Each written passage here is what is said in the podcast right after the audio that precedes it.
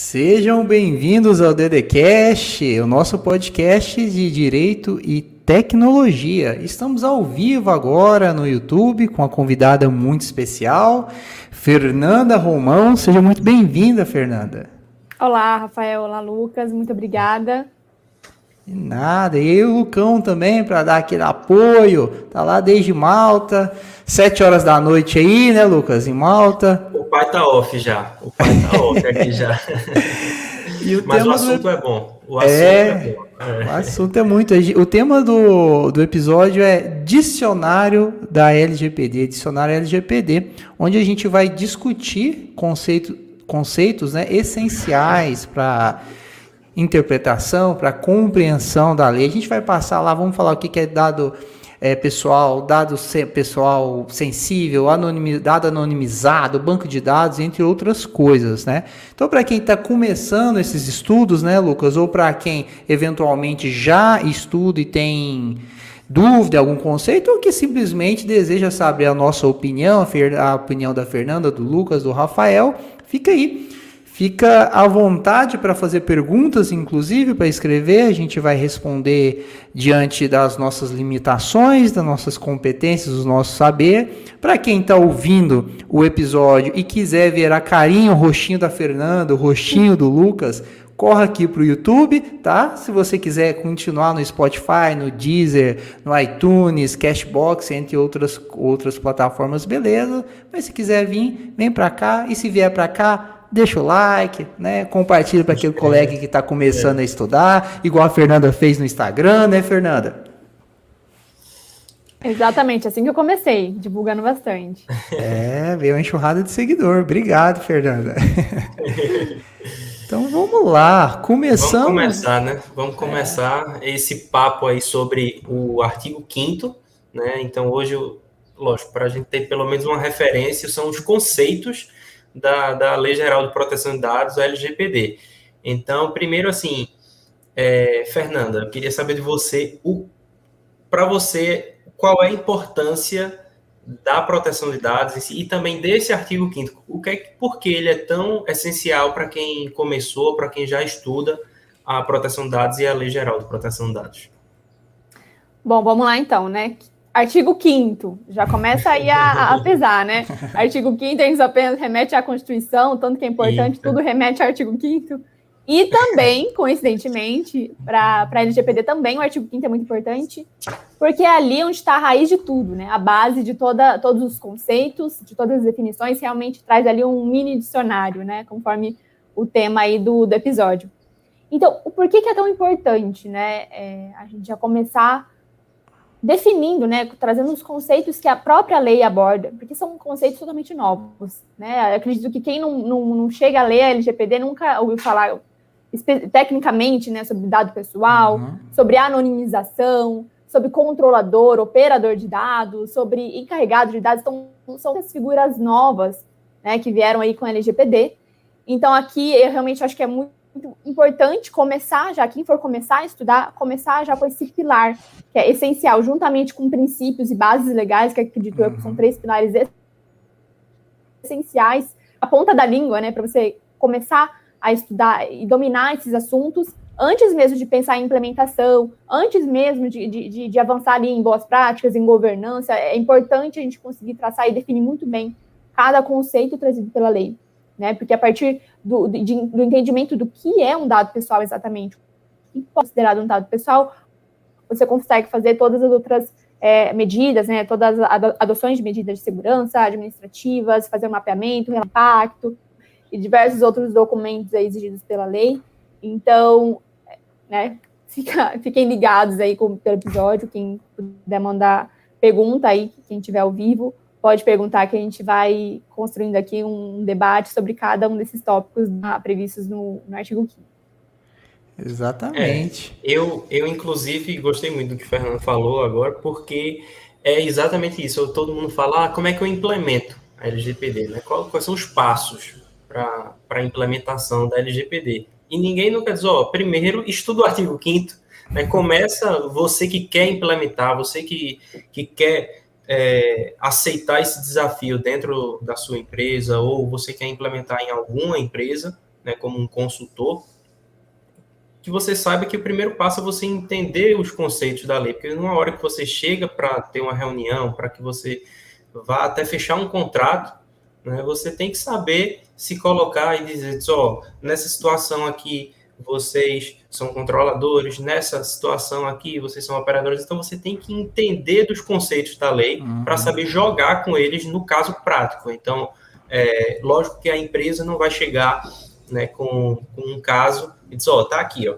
É, nesse caso, o artigo, o, o artigo 5 inciso 1 se aplica, e nesse outro caso, não, você vai ter que identificar esses conceitos na prática. Eles vão chegar com casos, com circunstâncias dentro, enfim, de, um, de uma organização empresarial, que aí você vai ter que é, dar uma olhada nele. Então, a primeiro, primeiro conceito, a gente não pode fugir dele. O que seria um dado pessoal para vocês?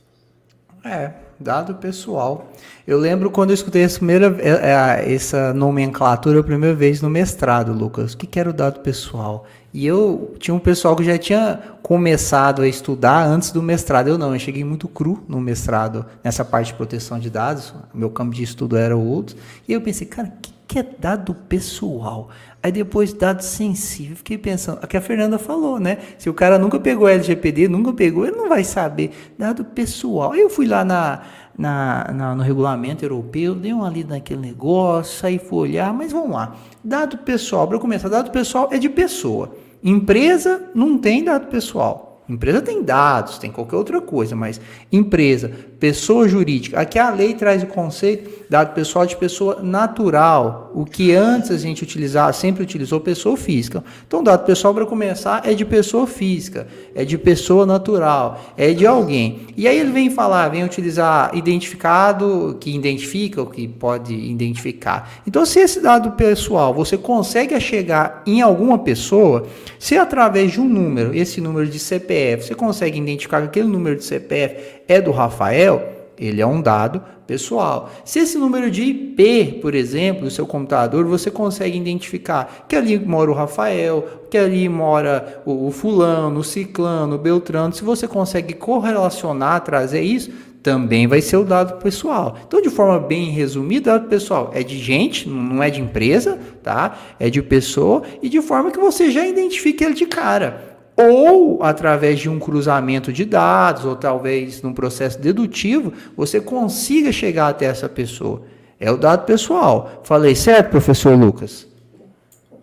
Falou certo, falou certo. Agora vamos ver a Fernanda. Então, é, vamos já jogar, passar a bola rápido. Não, porque assim, uma coisa que eu costumo dizer é, é o seguinte: é, dado pessoal não é dado, é informação. A própria lei fala nisso. Vocês olharem o inciso primeiro, então dado é aquela coisa que a gente fala, ah, o dado não tem valor nenhum, e o, valor que o dado tem é quando você gera uma informação através de quando você trata, quando você processa aqueles dados, ele vira uma informação.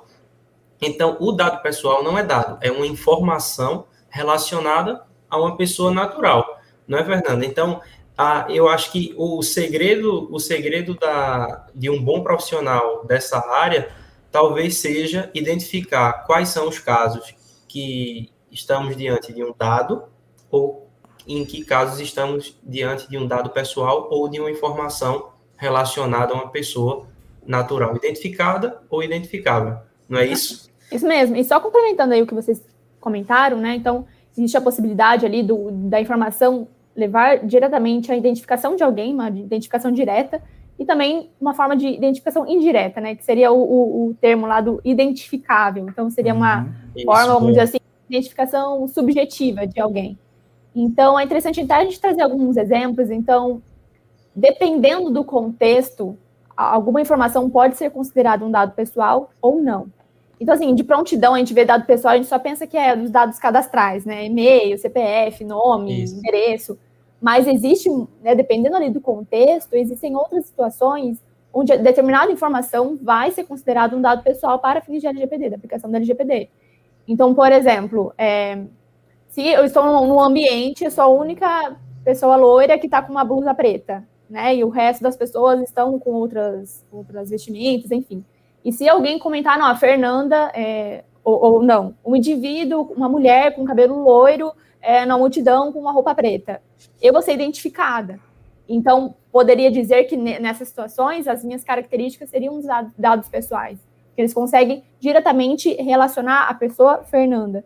Então, é, dependendo ali do contexto, vão ter informações que é, isoladas não vão parecer que são dados pessoais, mas é depender do contexto onde é, a amostra, ali, a amostragem de, de outros dados, outras informações, se leva a identificar alguém, é considerado sim um dado pessoal. Então, essa análise que a gente faz já também a gente consegue aprofundar ainda mais os conhecimentos de acordo com a aplicação da LGPD. É isso. Boa, esse, essa, essa aí foi muito boa, porque é, é, exatamente isso que você tem que fazer na prática, como o Fernando acabou de mandar o, a real mesmo. É, é assim que acontece na prática. Você tem que olhar as circunstâncias da situação. Então você não pode dizer que um, aquilo é dado pessoal ou não, só, enfim, ah, você não existe uma lista. A própria LGPD ela não lista todos os dados pessoais, seria impossível. Imagina uma lei com um anexo com todos os dados pessoais, não tem como. Porque é como o Fernando falou, é identificada, então Fernanda Romão seria um, um dado pessoal. Mas pode ser que numa base de dados esteja lá x, y, 1, 2, 3, 4, 5, existe um código. Só que aquele código está associado a um CPF, e o CPF é o CPF da Fernanda. Aquele XY, blá, blá, blá, blá, blá, talvez é, não seja Fernanda, ela não está identificada ali naquele, naquele código. Não existe nada que você possa relacionar a ela. Mas como existe uma informação adicional relacionando a Fernanda, aí você consegue dizer que aquilo também é dado pessoal e está protegido pela lei porque ela está identificável, não identificada. E, e o conceito do inciso primeiro fala exatamente isso, identificada ou identificável. Não é isso? Eu acho que esse é o caminho, é, é olhar para a prática mesmo e para as circunstâncias da, da situação. Exato. E aí eu vou fazer um pequeno, vou sugerir um pequeno salto do dado pessoal, a gente vai para o dado anonimizado. Por quê? Se esse dado, o Lucas falou muito bem, uma informação que você pode identificar a pessoa, né? Ou já identifica de cara.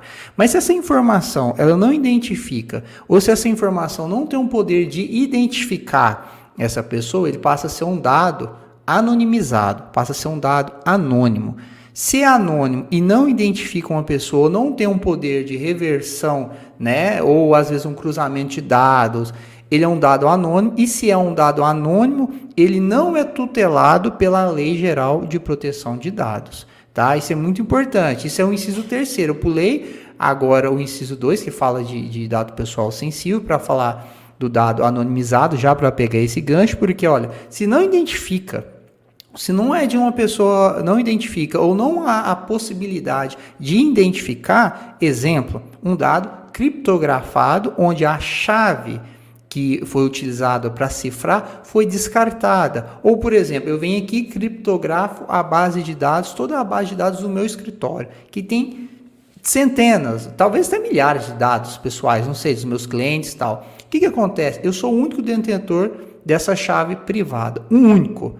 Eu posso esquecer essa chave privada. E essa chave privada, essa senha, pode ser tão grande tão grande que impossível hoje com a tecnologia que existe descriptografar através de um desencriptar através de um ataque de força bruta. Ou eu posso morrer também. Se eu morrer o segredo vai junto comigo. Então, aquele isso, nem, é, nem de brincadeira. então, aquele, aqueles dados estão anônimos, estão anonimizados, sem a possibilidade de reversão, sem a possibilidade de identificar uma pessoa. E por isso ele não é tutelado pela Lei Geral de Proteção de Dados nem pelo regulamento europeu. Beleza? Agora, é, agora, agora eu queria saber de vocês uma coisa qual seria o problema da anonimização para vocês? Seria porque muita gente diz, ah, esse dado está anonimizado, mas existem meios, como o Rafael até falou, né, que você consegue reverter. Se você consegue reverter, não é anonimização. Então, uhum. para vocês, qual seria o grande problema da, dessa ilusão que um dado, só porque foi criptografado, ele está anonimizado? Como, como a gente sabe que na prática não, não é bem assim.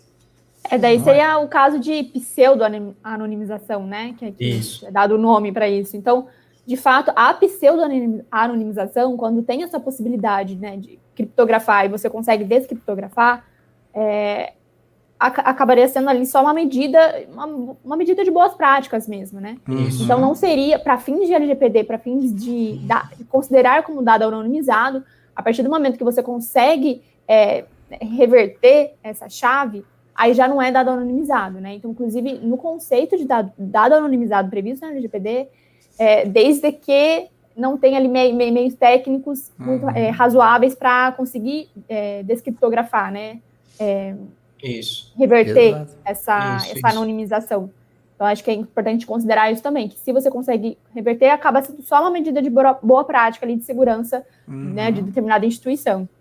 É isso aí. Aí, tipo, a pessoa, o único detentor da chave privada, se ele morreu, né, e não existe um ataque isso. de força bruta, por exemplo, ele morreu, mas às vezes ele cifrou isso utilizando é, Rafael 123. Não é difícil quebrar essa senha. Não é difícil quebrar essa cripto, dependendo do algoritmo. E utilizou ali no SHA-256, mas Rafael 123. Ou às vezes 123, 4, 5, 6. Olha a possibilidade de reversão. Né? Ou se o Rafael, por exemplo, que cifrou aquele banco de dados ou aquele dado, ele continua vivo. Então ele tem o poder de fazer o processo reverso.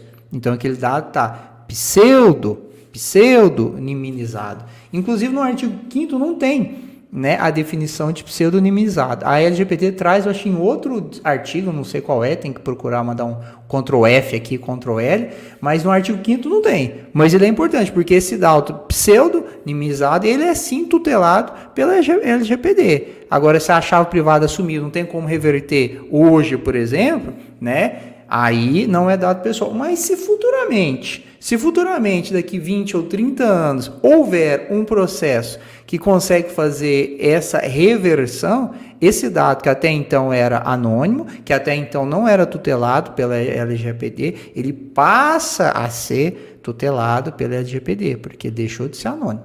Então tem. Então, essa... peraí, então vamos, vamos fazer aqui. Dado pessoal, LGPD se aplica. Dado anonimizado real mesmo, a LGPD não se aplica. E Fernanda, e dado sensível, dado pessoal sensível, como é que fica aí a, aplicação da LGPD? Bom, os dados sensíveis recebem ainda mais uma, uma, tutela muito mais rigorosa, vamos dizer assim, da LGPD, eh, principalmente em relação ali à aplicação de bases legais. Então, por exemplo, o legítimo interesse não seria uma base legal adequada para tratar dados sensíveis.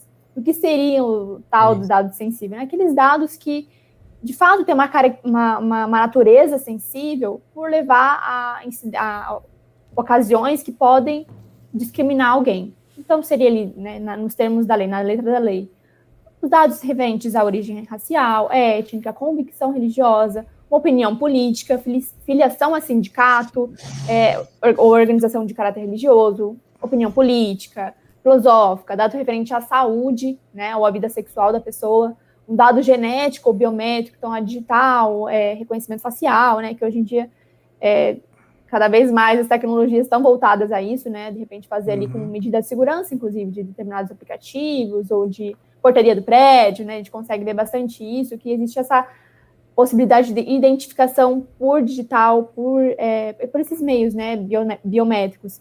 Então é um ponto muito sensível, porque a partir disso você né, tem muito mais deveres a cumprir ali, né? Então, também tem muito mais tutela da LGPD é, com esses dados, né? Então, são pontos de fato sensíveis, né? São dados sensíveis que realmente recebem muito mais tutela e devem ser objeto ali de muito mais cuidado da, das instituições, da, da, das uhum. pessoas ali que estão é, submetidas à lei. Que tá tratando, falou né? desse ponto aí da, imagina assim, na, nas portarias, né? Empresariais, principalmente, que eles pegam a, a, digital. A gente não sabe para onde é que vai, qual é a segurança, quais são as medidas técnicas e administrativas que aquele empresarial ele utiliza, mas a coleta desse dado sensível, que é a biometria, né, que é a nossa digital, tá lá. Como é que fica? Hein? O que é que a gente pode fazer? Se a gente só entra no prédio se der, é, se cadastrar lá, não é só para fazer um cadastro, sim, mas que cadastro? Para quem é que vai ficar com esse cadastro? Por que eu tenho que fazer esse cadastro? Como é que, como é que a gente reage numa situação dessa? É, pois pode... é, que pergunta difícil, né? Porque, por exemplo, eu preciso dar meu consentimento, mas até então eu acho que esse consentimento não é livre, né? Não, eu sou não é. obrigado. Ô, oh, meu amigão, você quer entrar aqui? Porque você mora aqui, porque eu estou visitando a minha família, porque preciso prestar um serviço. No caso, o Lucas falou empresarial, né? Então eu preciso prestar um serviço, com, é, cumprir um contrato. Não, beleza. Então você vem aqui, põe o seu dedinho aqui não, meu amigo, mas isso é um, é um dado sensível, né? um dado biométrico, não quero deixar. O que, que você vai fazer? Não, mas senhor, mas aí você sabe como é que é, né? Eu não estou autorizado, se não deixar o dedinho. É... Mas você conhece a LGPD? Como é que é? LGPD? Esses movimentos é. aí inclusivos, não sei o que tem, é movimento inclusivo? Não, aqui não, não tem disso não. Não, sou a LGPD, a Lei Geral de Proteção de Dados. Não, não conheço não, mas você não vai entrar e pronto. E aí pronto. acabou o assunto.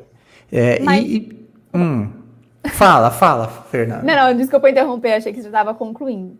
Mas é assim, já entrando na, na esfera ali de, de, bases legais, né? Nesse caso que o Lucas trouxe, eu acredito que daria ali, poderia ser enquadrado na base legal do artigo 11, né? Que uhum. previstos ali para os dados sensíveis, no, na linha G. Eu até fui, deu um Ctrl F aqui na, na lei sobre a garantia né, da prevenção à fraude e segurança do titular. Então, querendo ou não, né, como é para fins de segurança, evitar uhum. algum tipo de fraude, realmente é, manter o, o, o, prédio empresarial, enfim, para qualquer, qualquer que seja residência, é, para fins de segurança. Então, nesse caso, óbvio, tem que cumprir ali com, com princípios né, de finalidade, necessidade, uhum. adequação, transparência. Então, Isso. Então, de repente, ter alguns avisos legais ali na, naquele ambiente, realmente ter é, um treinamento para os porteiros, né? Conseguirem informar né? a pessoa sobre aquele tipo de tratamento.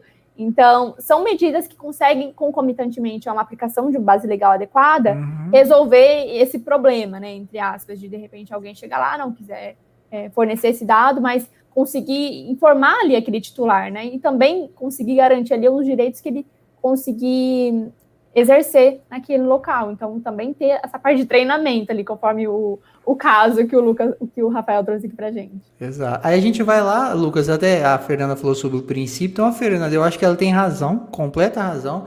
Mas a Fernanda está divulgando um lado e eu estou divulgando outro. Por exemplo, aí eu vou pegar lá o princípio da adequação. Será que é adequado eu pedir né, um dado pessoal sensível para fazer isso? Eu, eu concordo plenamente com ela que pode ser a, a a base legal para isso, mas eu penso, é adequado? Por exemplo, eu quero mandar um e-book. Né? Eu estou disponibilizando um e-book, eu quero enviar, não estou disponibilizando um e-book aqui a forma de enviar esse, da, esse e-book é por e-mail. Geralmente é assim que a gente faz, né? Por e-mail. Mas aí eu coloco lá um campo para e-mail e coloco também o e-mail, coloco também o nome, coloco também o número do WhatsApp do cara para mandar e-mail. Você vê, será que o e-mail é adequado? Será que eu não poderia pedir só o e-mail desse fulano? Eu tenho que ter o nome dele também e também o WhatsApp? Será que para entrar nesse prédio eu não teria outras formas menos invasivas, né? Será que de fato eu preciso deixar um dado biométrico sensível para ingressar até lá? Talvez não acobre uma checagem de documento, ou talvez, eu não sei. Então eu penso ali no princípio da adequação. Então você precisa entender tudo isso. A Fernanda veio aqui e falou: oh, mas tem alguns princípios, tem a base legal. Eu vim, trouxe outra coisa. E aí, se for a situação de fiscalização, uma reclamação né, administrativa de fiscalização, a autoridade vai a, a, a NPD vai olhar, verificar como que esse dado é, se é necessário mesmo, se foi adequado, né? Qual é o processo de segurança que eles usam para armazenar todos esses dados, tudo isso.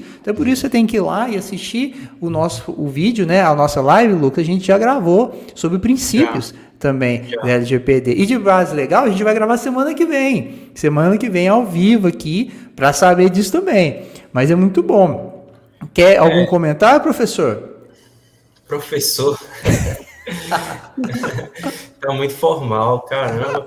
Ó, oh, é, mas é, eu acho que é isso. Assim, a Fernanda trouxe uma base legal que o controlador ele pode utilizar, mas é, ao mesmo tempo o controlador ele tem que se perguntar é, sobre os princípios e também eu acho que os dois estão certos. Assim, uhum. existe uma base legal que pode ser utilizada e ao mesmo tempo existem alguns princípios que podem questionar essa, essa coleta. Né, o que aqui fora fala-se minimização dos dados. Né? Então, se você tem é, como coletar um dado, menos dados, um dado menos, digamos, sensível, e conseguir aquele sensível. mesmo. É, menos sensível, né? um dado não sensível, um dado pessoal apenas, e você conseguir aquele mesmo fim de segurança, por exemplo, por que então você não, não sei lá, é, coletou apenas o nome da pessoa e o número, não sei, assim, é, é, então tem que sempre como, como evitar que um dado como a biometria, que a biometria uhum. é, é assim, uma vez que, que uma planilha de Excel, que provavelmente é a base de dados desse empresarial, vazar e, e que não vai estar criptografado, tenha certeza, meu amigo, para conseguir é, ter esses dados de volta, quer dizer, não tem, né? Assim, não uhum. tem como. Você pode até descobrir como é que foi que vazou, como é que foi que. Mas tá lá, já está sendo. Já, já está à venda na, na Dark Web. Então, assim, é um dado muito. É um dado muito complicado se por acaso for vazado, né? Então, esse dado.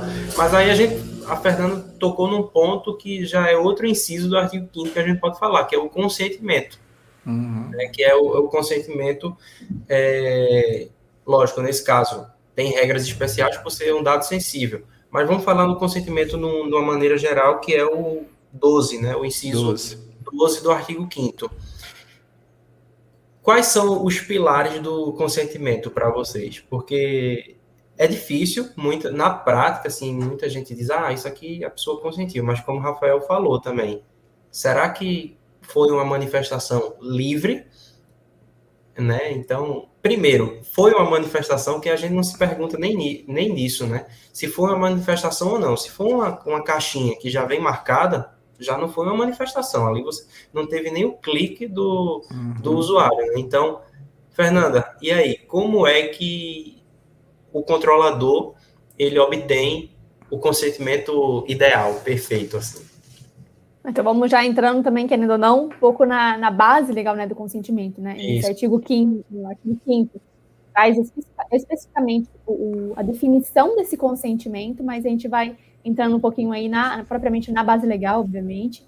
Então, consentimento, né? Então, por exemplo, num, site lá que já tem pré-marcado a opção de você receber e-mail marketing, né? Publicidades pelo e-mail isso aí seria uma forma, não seria, obviamente, uma forma de opt-in, né, que se fala, né? Não tem uma, uma ação positiva da pessoa. Isso. Então, com certeza também não é livre, também né, tem que ver se realmente é informada e inequívoca, né? Então, esses são esses três conceitos trazidos ali na, no, no artigo 5 Então, manifestação livre, a pessoa realmente consegue optar por não é, fornecer esses dados, de repente conseguir o serviço, é, então, ela tem realmente essa capacidade de escolher ou ela está condicionada, ah, não, vou adquirir esse produto, eu tenho que receber, por exemplo, uma publicidade, né? Então, isso também tem que ser analisado. Outra coisa, em relação a né, ser informado, tem essa transparência, né? Então, já ali se relacionando com o princípio da transparência, tem essa informação para o titular, ele realmente é informado ou só tem lá uma política de privacidade cheia de, de juridiquês, cheia de termos técnicos, gigante, parecendo um, sei lá, uma monografia,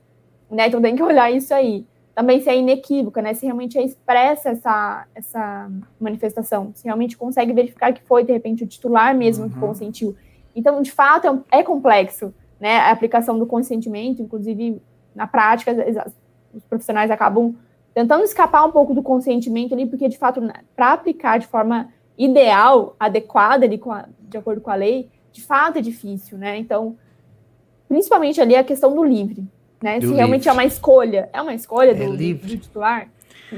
Você quer? É um eu vou dar um... considerado. É, eu, eu gostaria de dar um exemplo, Lucas, que aconteceu comigo na última semana. E o chatão aqui, advogado, né? Porque advogado é chato, né? Ele briga, ah. Rafael ele briga, Fernando. Advogado. Ele compra a briga com a galera e é bom, porque a gente vê assim a lei sendo aplicada. Oh. Ele luta sozinho contra as instituições. Ele é. Você tá vendo? O justiceiro. É o justiceiro. É.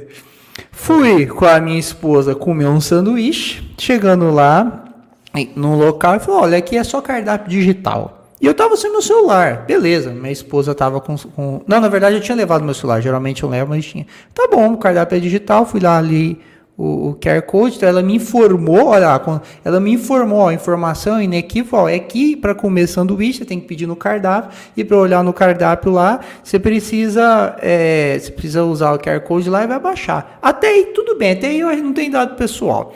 Só que quando eu entrei lá, na, na li aquele QR Code, foi para um Bitly, tinha uma, uma série de, de, de links lá. E eu clicava no cardápio, ele me pedia, Lucas, autenticação pela minha conta Google. Para ler o cardápio, eu precisava colocar a minha credencial, que naquele caso era o meu e-mail.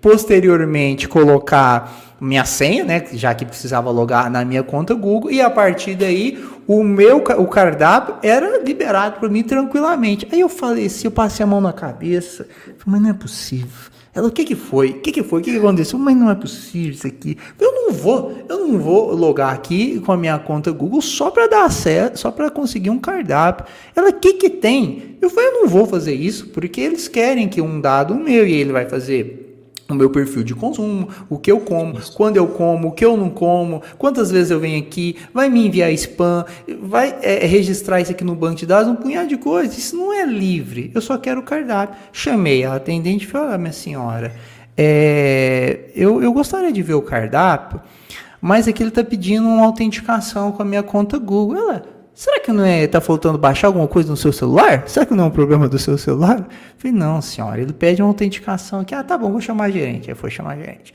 Aí trouxe a gerente, ah, mas isso não é um problema no seu celular? Nada? Eu falei, não, isso aqui tá pedindo isso, aqui é todo o meu perfil, parará. E outra, eu, eu sei muito bem o que eu tô falando, tenho certeza sobre isso. Ah, tá bom, então vou te dar o cardápio. Aí foi, me deu o cardápio em papel, que não tinha. Veja que situação. Não era livre. É, e aí, se ela não tivesse, por exemplo, Lucas, esse cardápio? Se ela não tinha, não, aqui é assim e pronto. Se você quiser, você tem que fazer o login com a sua conta Google. Olha que situação, olha que invasão, né? Olha que e, e, a, onde que a, a, LGPD que vem para tutelar lá no seu artigo primeiro, né? Que vem como uma das bases, o objetivo a proteger a privacidade, que vem tudo. Olha a invasão. Mas eu tinha LGPD, claro, não precisei falar nada de lei, nem advogado, nem nada. Mas naquele momento eu liguei, olha, isso aqui não é livre, não é um consentimento livre. Se eu aceitasse, por exemplo, me informou, né? Eu poderia fazer a aceitação, até porque eu precisava de uma senha para fazer a autenticação. Ele ia tratar o meu dado, eu concordava com aquilo, seria tranquilo. Exemplo. É, eu, eu, acho que, eu acho que a atitude foi boa. Poderia ter pedido um cardápio, um álcool, né? Aí você passava no cardápio, o cardápio é uma moda antiga mesmo, porque aí não tem, não tem, não tem perigo. Mas é, manda ela ver, manda assistir esse episódio aqui sobre consentimento já para ela já para ela aprender. Ô, Fernando, você passou por alguma situação assim parecida já, alguma coleta assim muito estranha? Ah, todo dia, né? sentiu todos os dias, né? É, não, é porque assim, nós que estamos aqui na pesquisando qualquer coisa na internet, por exemplo, a gente vai ver, nossa, tem um e-book que me interessa, igual o Rafael hum. deu de exemplo. Eu vejo isso muito na prática. Então, Tá, a finalidade é o quê? Né, para coletar um dado para você receber o e-book. A finalidade é receber o e-book. Então, se eu coloco lá o meu, o, o meu e-mail e de repente começo a receber ofertas da, da empresa que forneceu o e-book, já não está de acordo ali com o princípio de finalidade, por exemplo. Né? Então, transparência, muito menos. Então, eu vejo erros, inclusive aqui, já trazendo aqui um, um pouco de polêmica. Inclusive, e-books de LGPD, olha só que contradição. Né? Então, páginas que disponibilizam e-books né, de LGPD, por exemplo, faz, fazem coleta de, de data de nascimento, de e-mail, uhum. de tudo. de, ah, qual a empresa que você trabalha, né? Uhum. Então, assim, eu já vejo que tem uma, uma contradição logo aí na hora de cadastrar para receber um, só um e-book, né? Então, eu sei que é para fins de captação de lead e tudo mais, mas deixar, deixar de repente avisos legais, que realmente vai, vai ah, né, consentimentos, que, que vai receber ofertas, que vai receber é, assuntos relacionados, enfim. Falta muita coisa aí para realmente estar adequado a LGPD. Coisas pequenas, são realmente medidas simples, mas que não são observadas. Uhum. Então olha, já falta aí, já peca, né? Olha a sua pergunta e está bem relacionada com o que a gente está falando aqui. A pergunta da Isabela. Enviar newsletter por e-mail para clientes antigos da empresa infringe a LGPD? O que, é que vocês acham? Antigo?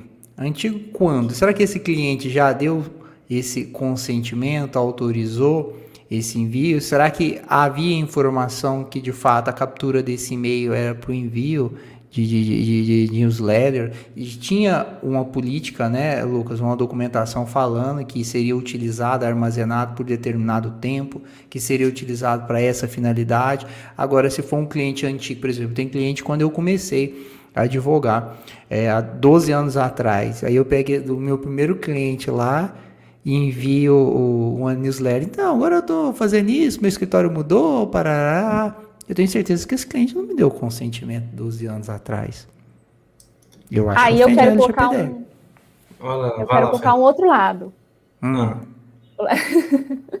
é, o, o, lado do legítimo interesse também que existe, né? Então, Boa. pensando Boa. Nesse, nesse caso, há quanto tempo é, é, um cliente antigo de quanto tempo atrás, né? uhum. né? Porque assim, se for há ah, dois anos, que a gente também tem que levar em consideração é o tal do teste de balanceamento, né, na hora de aplicar a, a, o legítimo interesse nesse caso de tratamento de dados, que seria, então, o envio de newsletter para esses e-mails.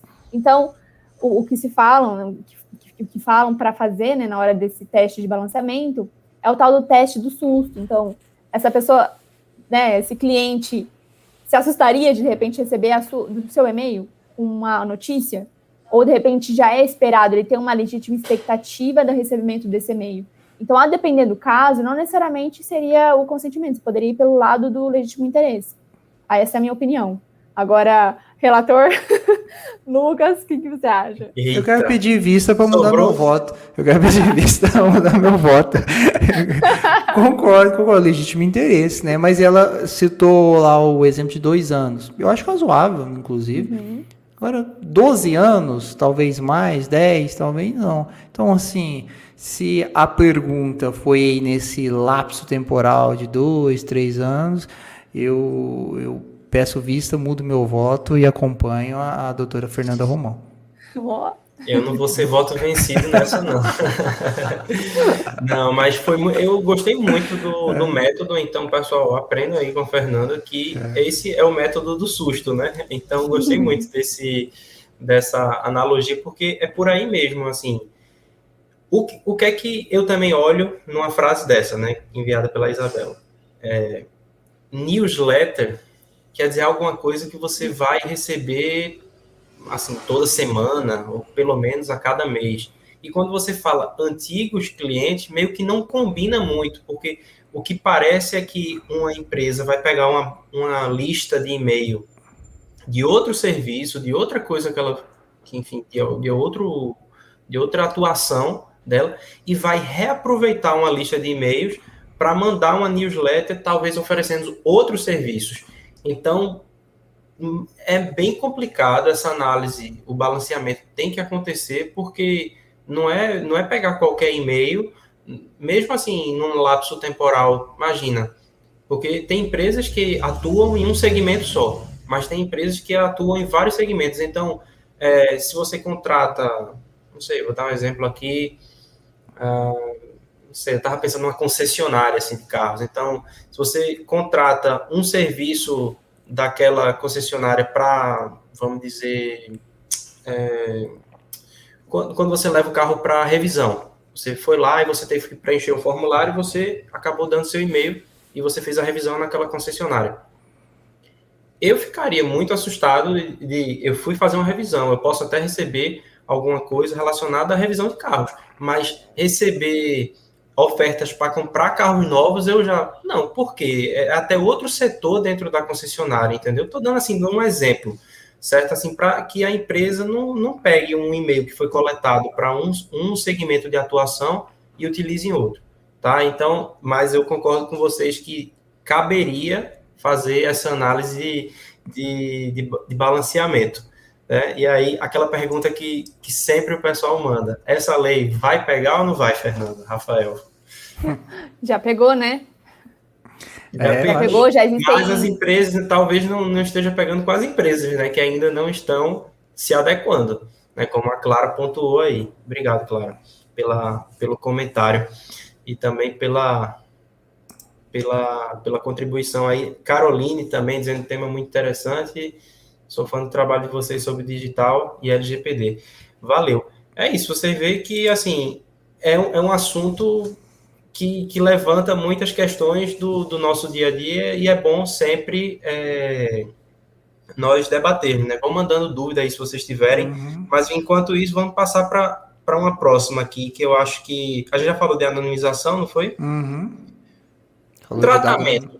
Tá, tratamento é um conceito muito amplo, né, pessoal? Porque fala quase todos os verbos que existem, então, aqui no, no inciso de tratamento. Então, o que não seria tratamento de dados? Eu acho que acho que são 21, 22 verbos, não sei. Não Tem uma época que eu contei. contei e esqueci, né? Qualquer eu acho que quase qualquer coisa que você faz com um dado pessoal, você lembra a gente já falou o que é um dado pessoal, né? Qualquer coisa que você faz com dado pessoal, sendo sensível ou não, é um tratamento. Você captou esse dado, você armazenou, você deletou, excluiu ele, copiou, transferiu para outra pessoa, enviou esse dado, compartilhou esse dado com, com fulano, com outra empresa, né? Então eu aqui é minha empresa, meu escritório é o, o, o controlador, o controlador. E aí eu tenho um perito que trabalha comigo aqui, que faz algumas perícias informáticas, e aí eu preciso transferir, enviar esses dados, compartilhar esses dados com essa outra pessoa. Esse vai ser quem? O operador, né? O operador. E qualquer um dos dois, quando quiser referir a qualquer um dos dois, são os agentes de tratamento. E o que eu estou fazendo, o que o operador está fazendo enquanto operador, todo essa, esse armazenamento, esse tratamento, essa exclusão, alteração, tudo isso é um tratamento. Então é a utilização, o manuseio daquele dado. Eu acho que eu acho que esse é o tratamento. Aí depois você dá uma olhadinha lá no, no artigo 5 10, né, para o pessoal que estiver assistindo, quiser pegar uma lei, tem uma pancada de verbo lá. Só, só acessar, por exemplo, já é um tratamento. E, ah, exatamente. Fernanda, ah, então já ia, já ia falar. Eu já tô tomando liberdade aqui já de muito Ah, ainda, tá, em casa. tá em casa. Tá em casa. Não, mas é de fato, é to... inclusive no, no, no, inciso, né, diz que é toda a operação. Então, tudo que você faz com dado, acessou um dado, então já é um tipo de tratamento, a coleta também. Coletor então eu lembro que na, é. no começo do. Quando eu comecei a estudar, né, o LGPD havia tratamento, mas que nome infeliz também de dar hum. para esse conceito, né? Tratamento, eu achava que, nossa, era só quando realmente é, tomava alguma medida de segurança, aí estava tratando dado, alguma coisa assim. Então, é realmente um conceito que embaralha um pouco a cabeça, principalmente quem está no início né, do estudo. Então, eu lembro que quando eu estava começando a estudar, eu falava, mas tratamento, o que é tratamento? E também aqui, já fazendo um comentário, a gente subestima muito a tal da lei seca, de ler a lei, a letra da lei. A gente fica muito, de repente, refém de doutrina, porque na faculdade a gente é levado a estudar dessa forma, né? Ah, é doutrina daquilo, é doutrina disso, e a gente nunca acaba tendo uma autonomia de interpretar a lei, né? E se a gente for abrir a LGPD, gente, tá tudo lá. Realmente existem formas de interpretar e tudo mais, por isso que é legal esse debate, inclusive, que a gente está fazendo aqui. Mas, assim, a letra da lei é, é, é, muito rica, assim, no sentido de, inclusive, trazer as definições. Inclusive, de trazer diversos verbos ali nesse conceito de tratamento. Acho que é até maior que o, que o artigo de tráfico de drogas, é. que considera é, o tráfico, né? Então, é mais ou menos o mesmo sentido. Então, tra traz ali na, na LGPD diversos verbos e, de fato, é tudo. Tudo que se faz com uhum. dado é considerado um tratamento para fins ali de aplicação da LGPD. É. E não é taxativo, eu acredito, eu tenho certeza, na verdade, que é exemplificativo. A Fernanda falou muito bem, toda operação, né? Toda operação é realizada com dado. E aí vê, mas e aí a gente acaba indo por um, por um outro que é importante até para cumprir com a nossa promessa de dicionário LGPD, tratamento. Quem é que trata o dado pessoal? Quem é que trata que pode fazer esse tratamento? Eu dei o um exemplo, falei do controlador, falamos do operador e falamos da nomenclatura. Então lá a gente tem lá, vou pegar aqui na lei, o operador, que o controlador que está lá no inciso 6, o operador, então o controlador, por exemplo, eu recebi os dados, né? Estou controlando uma pessoa natural, de um titular. E aí eu vou lá, meu cliente, faço o cadastro dele aqui no meu escritório, faço a ficha dele, pego os dados essenciais para protocolar aquele processo, dado sensível, não? beleza, eu estou controlando tudo isso. E aí eu compartilhei com o perito, né? No, ao longo do processo foi necessário um laudo, solicitei um laudo policial, esse perito ele passa a ser o operador. Essa pessoa, esse cliente que disponibilizou todo essa documentação, todos os dados, ele é um titular.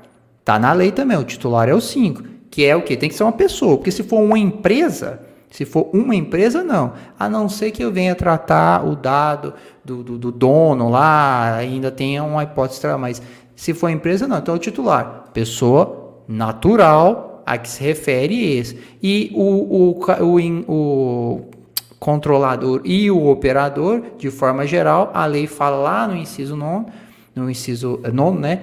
Agente de tratamento. Então, controlador, operador, né? E o gênero disso, né? É o, é o agente de tratamento. Só para dar uma, uma esticada aqui, Lucas, na, na cumprir, na verdade, esticada não, cumprir com a nossa promessa de dicionário de LGPD.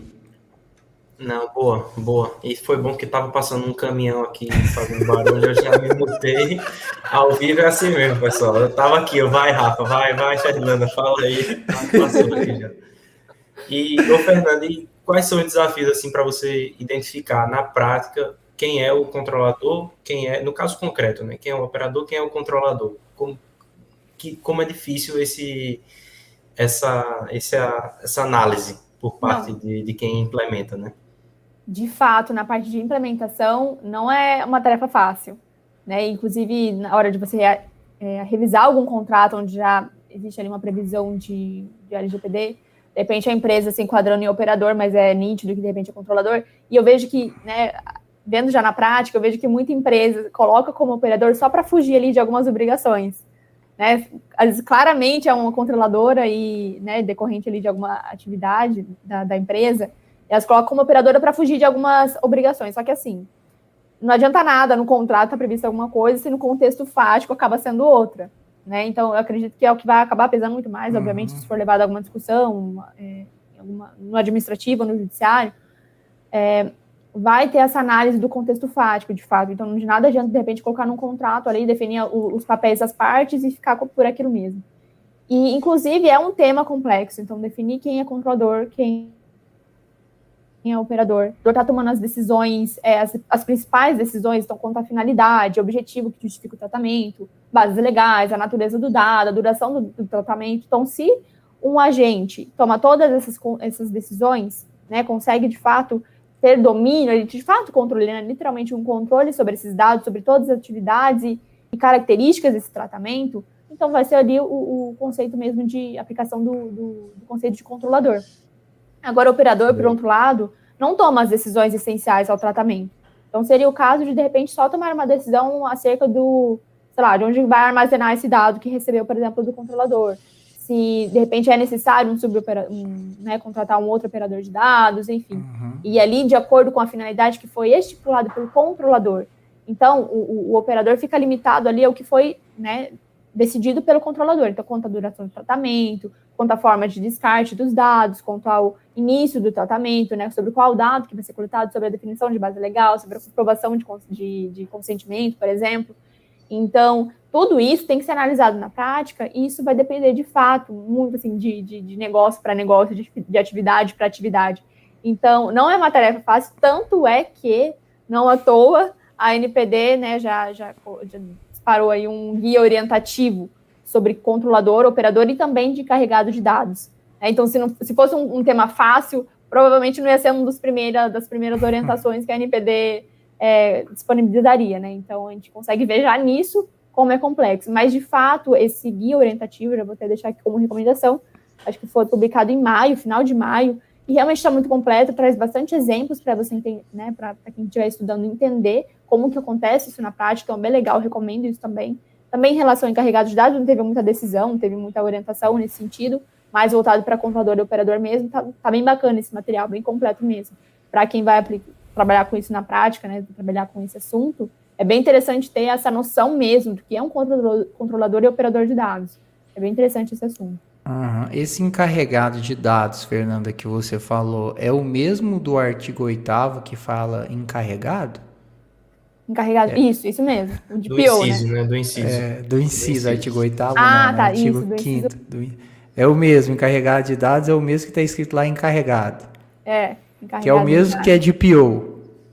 Entre aspas, né, de PO, né? É, não é muito. É, entre aspas, não é muito, não. É o irmão mais novo do DPO. É. Eu, e... Não tá com tanta moral que nem o DPO. É, não, não tá. Na lei brasileira não, não saiu com tanta moral, não. Mas uma coisa, só para complementar o que, que a Fernanda falou, e muito bem, por sinal, é que o controlador e o operador, a, a lei, se você olhar os dois incisos, ela deixa bem aberto, né? Ela diz, ó, uma vez que dado pessoal é só para pessoa natural, a lei ela deixa bem claro que pode ser uma pessoa natural ou jurídica, né? O, a pessoa do controlador e do operador, de direito público e privado. Então, qualquer, né, qualquer pessoa, qualquer empresa pode ser é, denominada controlador ou operador, basta tratar dados pessoais. Então, a lei ela é sábia o legislador ele é sábio no momento em que ele deixa em aberto para não haver essa discussão de dizer, ah, não, mas eu sou pessoa física, eu não, não trato dados, como, eu não tenho empresa, eu não estou tratando uhum. dados. Mas não, a lei deixa claro que pode ser uma pessoa natural tomando as decisões uhum. em relação a dados pessoais. Foi como o Fernando falou, eu acho que a palavra-chave é decisão. Decisão é a palavra-chave para você definir quem é o controlador, quem é o operador o controlador ele decide quais são os, os fins e os meios daquele tratamento. O operador, ele, por sua vez, ele é, apenas é, não é que ele representa, ele trata os dados em nome de um controlador, né, sob a tutela de um, um controlador que é quem define. Então, é, tem, tem que ser feita uma análise caso a caso, como como o Fernando bem falou. E é isso, é, é um desafio. Aí você vê essa pergunta aqui que mandaram aqui agora, o Patrick. Um funcionário da empresa pode ser tido como operador. Isso é muito complicado, né? Porque você tem que saber, certo, que tipo de funcionário é esse. Se for um for um freelancer, que é um contrato de serviço, ele não é empregado. Né? Ele não é, ele não, não existe um, um contrato de trabalho mas ao mesmo tempo, um, um empregado sob um contrato de trabalho, eu não vejo é, é um tipo de relação em que, o, por exemplo, o empregado ele vai ser operador. A empresa ela não pode é, se eximir dessa responsabilidade. Então, se o, o funcionário ele atua ele não, ele não atua em nome da empresa, ele atua como a empresa, né? Então, é, eu acho que não sei qual é a opinião de vocês, mas a depender da natureza desse vínculo, se for um vínculo realmente assim empregatício, eu não vejo como esse empregado ser um operador. O que, é que vocês acham? Eu acho que, de fato, ser empregado, né, ser um empregado da empresa não é operador de dados. Operador ou é, controlador devem ser entidades, né? Então, se eu estou tratando dados, se eu funcionário aqui do, do escritório trato o dado em nome do escritório, né, porque eu sou subordinada a ele, não, não tenho autonomia nas decisões, né? Então também não posso ser, por outro lado, operadora também. Então, inclusive, acho que no, no guia, se eu, não me, se eu não me engano, no guia está bem expresso isso, que funcionário de empresas não pode ser enquadrado como operador de dados. Então, isso está tá, tá bem claro lá. E eu achei interessante, Lucas, que você é, mencionou a questão de, da pessoa natural também, né? Poder ser um agente de tratamento ali, pensando nos profissionais liberais, então, um advogado que atua é, né, de maneira autônoma, um médico, um psicólogo, enfim, ele também pode ser enquadrado ali como controlador de dados a partir do momento que ele também usa dados ali para fins econômicos, né? Então, se é para fins particulares, com certeza não se aplica. Mas a partir do momento que você coleta dados ali para exercer alguma profissão, oferecer algum serviço, vender algum produto, de fato, é, se aplica. E também a gente tem que levar em consideração, só fazendo mais um, um gancho. Esse, esse assunto, me, eu me empolgo um pouco com esse assunto. Uhum. Mas é também interessante lembrar que uma empresa, falando em empresa de uma maneira geral, né? Mas com certeza também pode ser a pessoa natural. Ela pode ser controladora e operadora também, a depender ali da relação que ela tem. Então, Isso. não necessariamente ah, a empresa tal é controladora de dados. Não, mas e, em relação à a, a, a, empresa que de repente ela é contratada, né? Porque vai depender muito ali da, da relação contratual que ela tem com outras empresas, pessoas, então vai depender muito do contexto. Ela também vai poder ser uma controladora ou também uma operadora de dados. Então tem que, de fato, analisar cada tipo de, de negócio envolvendo a empresa. É isso aí. Vamos lá. É, a lei fala, eu chamei a atenção para isso, né, de encarregado. A lei traz lá no inciso 8, a, a nomenclatura é encarregado. A nomenclatura que nós utilizamos é encarregado de dados, encarregado de proteção de dados, até para não confundir encarregado, ah, o que, que é o cara que toca a obra, alguma coisa, mas a lei traz encarregado. O Lucas e a Fernanda, vocês falaram, ah, tá, mas o encarregado eu perguntei, é a mesma coisa que DPO? Aí, não, não tem tanta moral assim, não tem tanta moral igual o DPO. Eu quero saber por que da opinião dos senhores, de vocês, porque é, não tem tanta moral, por que, que o encarregado não é exatamente, a função não é exatamente aquela de DPO lá do regulamento europeu? Quem vai responder isso, o Lucas ou a Fernanda? Posso falar? Quer começar? não, é, é, é, na verdade, bem simples, né? Porque na, na GDPR tem muito mais atribuição ali pro, pro, pro, pro DPO, né? no caso deles, o Data Protection Officer. É muito mais, tem muito mais atribuição, tanto em relação à, à governança do, do programa de, de governança de dados, o programa de implementação que existe na empresa. Então, isso acaba sendo também uma atribuição do DPO, diferentemente do, da, do encarregado, né? Aqui o, o, irmão mais novo do DPO que a gente brincou aqui. Então, aqui acaba sendo só mais um ponto de contato entre titular e, e a NPD. Né? Então, aceitar, aceitar reclamação, receber comunicação da NPD, é, de repente ali, se, se, tiver alguma previsão expressa de que não, essa comunicação vai ser feita pelo DPO, né? Ali ser uma atribuição determinada, né? Então, de fato, são, são poucas atribuições por enquanto, né? Inclusive, nesse guia orientativo que eu mencionei, é, existe ali uma previsão de que futuramente vai ser regulamentada essa questão de, de atribuições do DPO, sobre quem, de fato, deve nomear um DPO, porque, por enquanto, todos, todos que estão é, sujeitos à aplicação da LGPD devem, sim, nomear um DPO, enquanto não tem ali uma, uma previsão da NPD. Então, uhum. na GDPR está um pouco mais maduro, né? Inclusive, o DPO tem muito mais atribuição e com certeza o Lucas vai poder falar muito melhor sobre isso.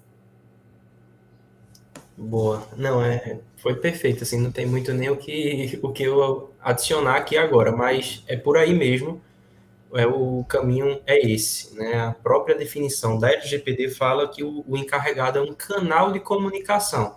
Então, você imagina uma pirâmide em que as bases são três bases, né? E tem um, um ponto que seria o encarregado. Então, a, a NPD vai se comunicar com o encarregado, o titular dos dados ele vai se comunicar com o empregado, com o encarregado e o a própria o controlador também vai, então ele vai ser um, um ponto de contato, né? Ele vai ser um canal de comunicação.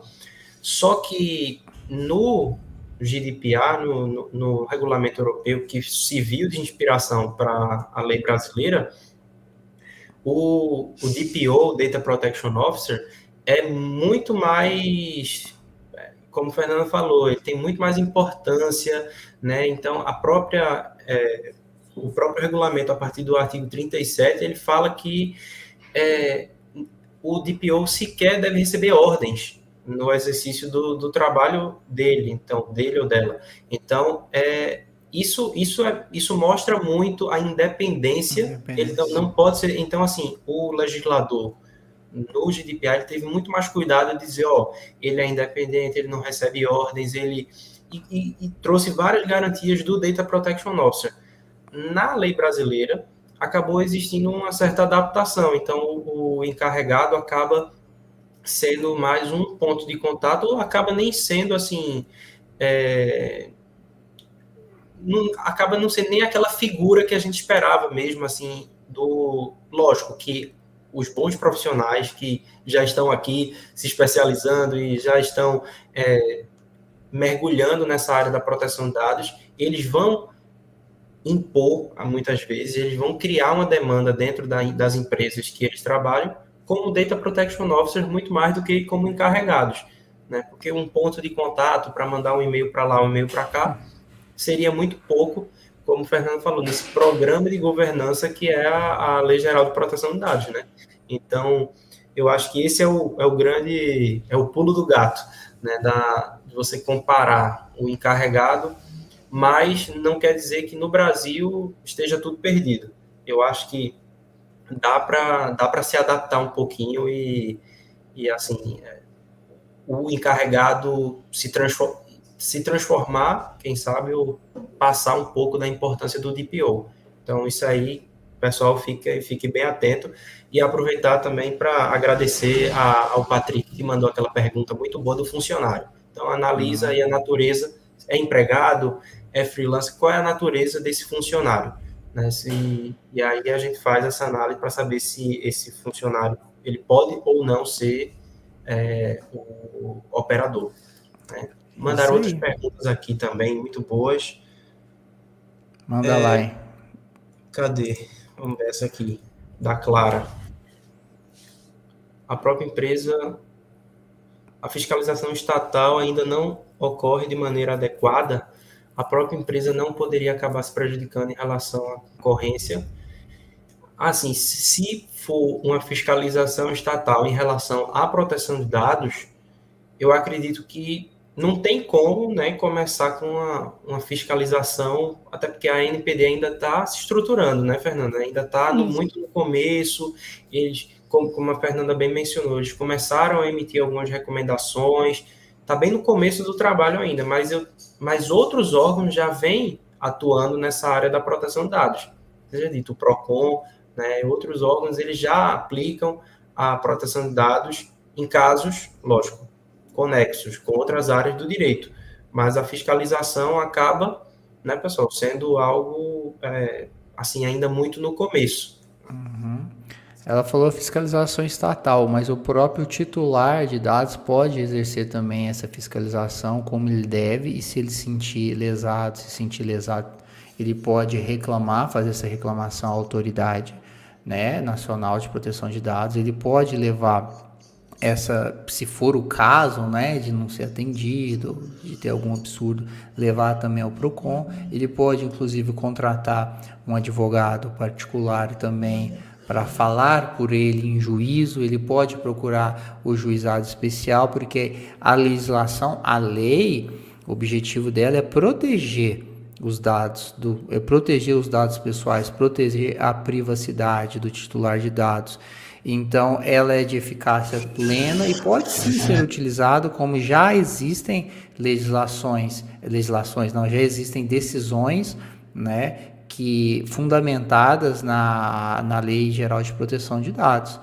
Então, ela falou estatal, mas sim pode fiscalizar aí o deve, né, na verdade, o titular, como eu fiscalizo quando eu vou comer um sanduíche e não quero ceder aquilo lá e se tivesse provavelmente não foi o caso muito bem atendido, com muita educação, mas talvez ameaçado ou não ameaçado, eu poderia fazer exercer né, meu papel de fiscalização e denunciar também aquela conduta. Não foi o caso, jamais, não queria, não quero, não, não pretendo fazer nada disso, mas o titular pode sim também fazer isso. Não, perfeito. É. E também acho que só complementando aqui, eu acho que também em relação à aplicação de multa né, da NPD, vai começar a, a, a, valer ali só em agosto, só em não, né? Daqui dois meses. Daqui, Tá em agosto. Perto. Então, acredito que vai intensificar um pouco mais essa questão de fiscalização, né, de fato, da NPD, porque, querendo ou não, essa é a função da NPD, né? Fiscalizar, regulamentar é, as questões envolvendo proteção de dados. Então, o que se espera é, de fato, uma, né, sendo bem otimista, é realmente uma, uma fiscalização em cima, para que realmente fique em cima mesmo das empresas, né? Para que, de repente, acontecer alguns precedentes, decisões administrativas, decisões judiciais, enfim, consiga todo mundo aí é, se adequar de forma conjunta, né? Querendo ou não, olhar um, ver um precedente e ver, não, vamos por esse caminho, ou não, vamos por outro. Ah, não, não pode coletar uhum. dado biométrico na portaria, não pode. Então, são várias coisas que a gente está esperando ainda, né? Que consiga. Isso. A gente consiga ter um norte, de certa forma, porque ainda a LGPD, de certa forma, ainda tem algumas lacunas, né? Que a gente espera que sejam, su sejam suprimidas pela sejam supridas pela NPD. Olha aí, a Fernanda já disse, já saltou lá para o inciso 19 do artigo 5 que fala da autoridade nacional. Já explicou uma série Boa. de funções, de obrigações da autoridade nacional E a, aqui na o inciso 19 ele traz essa é a nomenclatura, a autoridade nacional. E a gente tem inciso, tem artigo, na verdade, o capítulo na lei que trata da Autoridade Nacional de Proteção de Dados, a ANPD. A Fernanda já falou tudo, então tá aí. Para quem tinha alguma dúvida, já anota aí, ó, inciso 19, explicação da Fernanda, a ANPD, fiscaliza, tá tudinho aí. Não me cabe complementar. Eu acho que o, o artigo já está bem, bem visto aí, né? Já falamos dado pessoal, dado pessoal sensível, dado anonimizado. E banco de dados nós não falamos. Aí eu vou jogar talvez a última pergunta aqui do pessoal. O pessoal mandou, a Isabela de novo mandou assim: qual seria a melhor plataforma para o armazenamento do, dos dados dos clientes? E a gente já pode chamar o inciso quarto que fala sobre o, o banco de dados, né, como um conjunto estruturado de dados pessoais. Vocês, Rafael aí, que é da área mais técnica, a Fernanda também, que já implementa muito aí através do escritório. O que é que vocês acham aí sobre plataformas de armazenamento e, enfim, banco de dados, né? Pois é, rapaz. Se você for olhar, a gente saltou, que é o inciso quarto, dado o artigo aqui em banco de dados, ele fala que é em suporte eletrônico ou físico, né? Então, um conjunto de, de, de estruturação, de informações, de dados, né? Pode ser físico ou pode ser eletrônico. Por exemplo, uma ficha de funcionário, para quem advoga em direito de trabalho, para quem trabalha no RH, tem lá um livro de registro, livro de registro, tem uma pancada de dados lá. Por exemplo, não, não são todas as empresas que digitaliza isso, ou que utiliza empresa pequena, por exemplo, ela pode, eu acho difícil, né, mas ela pode hoje ter todos aqueles dados em forma de papel. E ela precisa armazenar de modo que ela tá falando aqui porque ela falou plataforma, né? Mas aí eu quero aproveitar e falar, pode armazenar de modo que não fique o caderno aqui, qualquer um que, tá, que esteja passando ali, ó, oh, mas o fulano, ah, os olerites, né? Sabe, acontecia quando eu trabalhava antigamente esse tipo de pagamento, olerite, que ficava lá um bolinho, e aí chegava um mais adiantado, eu olhava, ó, oh, mas descontou tanto o salário do fulano, ó, oh, Ciclano recebeu um aumento. Então veja, não é, era um dado totalmente impresso. Ele precisa físico, né, em papel. Ele precisa de uma política de segurança. Não são todas as pessoas que devem ter acesso àquilo. Agora falando de plataforma, meu amigo, qual é a melhor? Não, eu acho difícil responder isso a melhor. Deixa né? pro TI. É... Tudo deixa uma que seja segura, por exemplo, uma que eu tenha controle do que eles, essa plataforma faz com os meus dados, uma que não compartilha, uma que traz uma política, uma documentação muito bem redigida sobre o que ela faz com os dados que eu armazeno lá, que ela não compartilha, que ela não vende, uma plataforma que esteja hospedada num país que tem uma lei geral, uma lei de proteção de dados equiparada à lei brasileira ou melhor, seria essa plataforma. Agora te falar qual é meio complicado, né? Não sei se os colegas querem sugerir alguma aí. Tem alguma, Fernanda? Não, aí foge do meu campo de, de conhecimento. É. A gente sabe, né, de fato, as medidas de segurança que devem é, existir ali nesse tipo de, de, plataforma. Então, de repente, backup, backup em nuvem, é, onde está o data center, desse, igual o, o, Rafael comentou, né? Se, se é armazenado em um local é, estrangeiro. Então, se de repente está nos Estados Unidos ou então está tá ali em, em, Malta. Na China. Então, então é, são vários pontos né, que tem que ser considerados para saber se uma plataforma é segura, se não é. Isso, com certeza, tem que estar aliado ali também com segurança da informação. Então, não é totalmente jurídico também. Por isso que eu falo que também não está no, meu, no campo de conhecimento. Porque é jurídico e segurança da informação, principalmente ali, para fazer essa uma implementação adequada, né? Então, tem que ter a opinião de, de alguém de que, de fato, é, tenha noção disso, né? De, da melhor infraestrutura ali de um de, de TI, tecnologia da informação. É, e, é e aí entra, o jurídico, ele entra, eu acho, no momento em que qual seria o melhor procedimento para contratar uma plataforma de armazenamento. Aí, quem implementa a LGPD vai ter que fazer aquele DPAzinho, né, aquele Data Processing Agreement, o uhum. contrato de tratamento entre operador e controlador, para que o controlador ele coloque de uma forma transparente também quais são as obrigações né, da, do operador, porque uma vez que esses dados eles vão, eles são do controlador e eles vão ser armazenados né, para em outra em outra empresa, não quer dizer que o controlador ele perca a responsabilidade sobre aqueles dados, mas é bom que isso seja regulado através de um contrato, de um contrato bem feito, um contrato bem redigido, que aí vai regular essa relação dos agentes de tratamento, como a gente falou, controlador e operador. Eu acho que esse seria o, o melhor o melhor ponto. Então, muitas empresas eu já vi empresas assim, é, pessoas conhecidas dizem, ah, não, LGPD já estamos sim adequados, nós usamos a, a nuvem tal. E, sim, mas o, isso aí seria adequado para vocês, porque eles confiam, não, mas eu confio que a nuvem vai armazenar de uma forma segura, então não preciso me preocupar com o LGPD, e não é bem por aí, né? Não é, não é porque a nuvem, você acha que a nuvem é segura que você não precisa implementar a LGPD na sua empresa. A nuvem, a, enfim, uma plataforma, um site, qualquer, como você quiser chamar, qualquer forma de armazenamento através de uma empresa terceira, no caso, um operador, tem que ser feito através de um contrato. Um contrato bem feito, bem redigido, de tratamento de dados, para que as partes estejam é, bem definidas e, enfim, as obrigações também, que é o mais importante. Não é não? É. Até porque LGPD não é só armazenar e acessar dados, né? Então tem a, a, a nuvem lá, ah, tô guardando lá e quando eu quero acesso. Não é.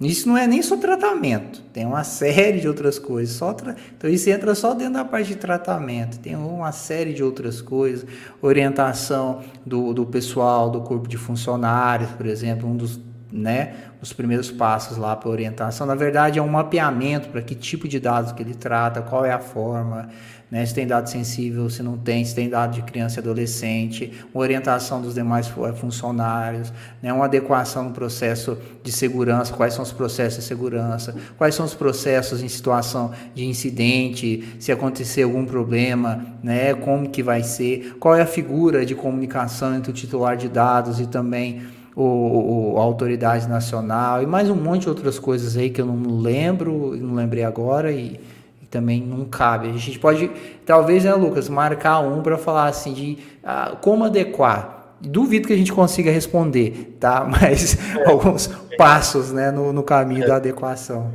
É, boa, boa. E aí eu queria primeiro agradecer quem está acompanhando até agora, obrigado pelas perguntas, todo mundo que mandou.